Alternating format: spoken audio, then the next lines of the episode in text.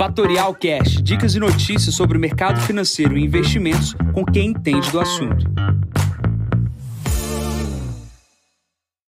Bom dia, aqui quem fala é Jansen Costa. Vamos para mais visão do mercado. Hoje é o número 697. Hoje é dia 28 de março, 9 horas da manhã. Ata do Copom na mira dos investidores. Começando aqui pela parte da China, o destaque fica pelo minério de ferro, subindo 1,54% aqui na abertura do dia. Porto de Dalian sobe um pouco mais, 1,79, voltando ali para casa dos 128, 130 dólares a tonelada. Pulando para a Europa, a gente tem um dia de alívio no, nos mercados, é, basicamente a Europa operando no campo positivo, muito em reação à questão de bancos que a gente viu na semana passada e uma estabilização ali por parte do Credit Suisse junto com o UBS poucas notícias vindas do país. Basicamente, a presidente do Banco Central Europeu fala hoje em Frankfurt. Vamos ficar aguardando o que, que ela tem para nos colocar. Pulando para os Estados Unidos, a gente tem aqui na abertura do dia Alibaba, que é a ação de uma chinesa, subindo basicamente é, a divisão dos, dos, serviços, a divisão da companhia e possíveis novos IPOs, impulsiona o preço das ações aqui na parte da manhã. O que a gente também tem é uh, o presidente lá, é, um, um, dos componentes do Fed, que vai ser sabatinado por parte do uh, Senado americano com questões das falências dos bancos. Isso deve fazer preço nos Estados Unidos. Hoje a gente deve ter também Uh, a confirmação ali da compra uh, pelo First System Bank do Silicon Bank Valley. Né? Então esse, essa situação parece tá, já está encaminhada e a gente precisa uh, olhar um pouco mais com carinho a Bolsa Americana. Aqui vai um destaque todo mundo comentando sobre o S&P tá caro, tá caro, tá caro.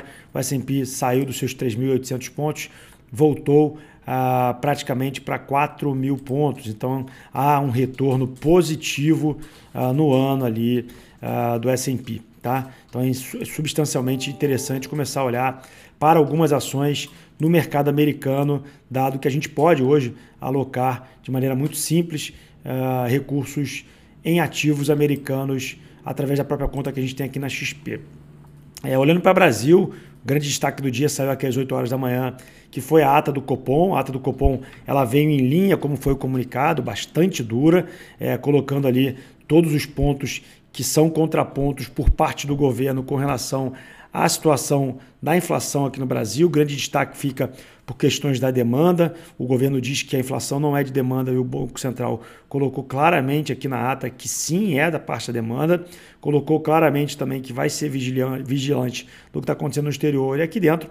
E também endereçou a questão do acabouço fiscal que precisa ser colocado em pauta. Então, a parte da manhã aqui, antes da abertura do dia, a expectativa é de uma subida aí das taxas de juros mais curtas é, e vamos ver como é que os vértices mais longos vão se comportar. Uma vez que os vértices mais longos se comportem ah, em queda, a gente deve ter uma apreciação da bolsa aqui no país. Olhando para fluxo de fundos de investimentos, os fundos de investimentos hoje têm, na sua data dia 22, uma entrada nova em multimercados uh, e uma entrada também uh, nova e significante na parte de renda fixa. Né? Uh, 28 bi já entram no fundo de renda fixa esse ano, com uma saída total de 37 bi. O destaque fica esse dia especificamente para uma entrada de fluxo para multimercados. As curvas de DI ontem fecharam é, muito em função uh, dessa possibilidade do arcabouço fiscal e a expectativa com relação à ata que seria suavizada. Não veio, porém o mercado deve olhar com carinho para a curva de juros hoje, ela vai mandar na bolsa aqui internamente. Bolsa e dólar ficarão diretamente ligados ao que a curva de juros vai dizer. É, resultados corporativos, saiu as principais empresas foram Redditor ontem, Bradespar, ambas com queda na sua lucratividade.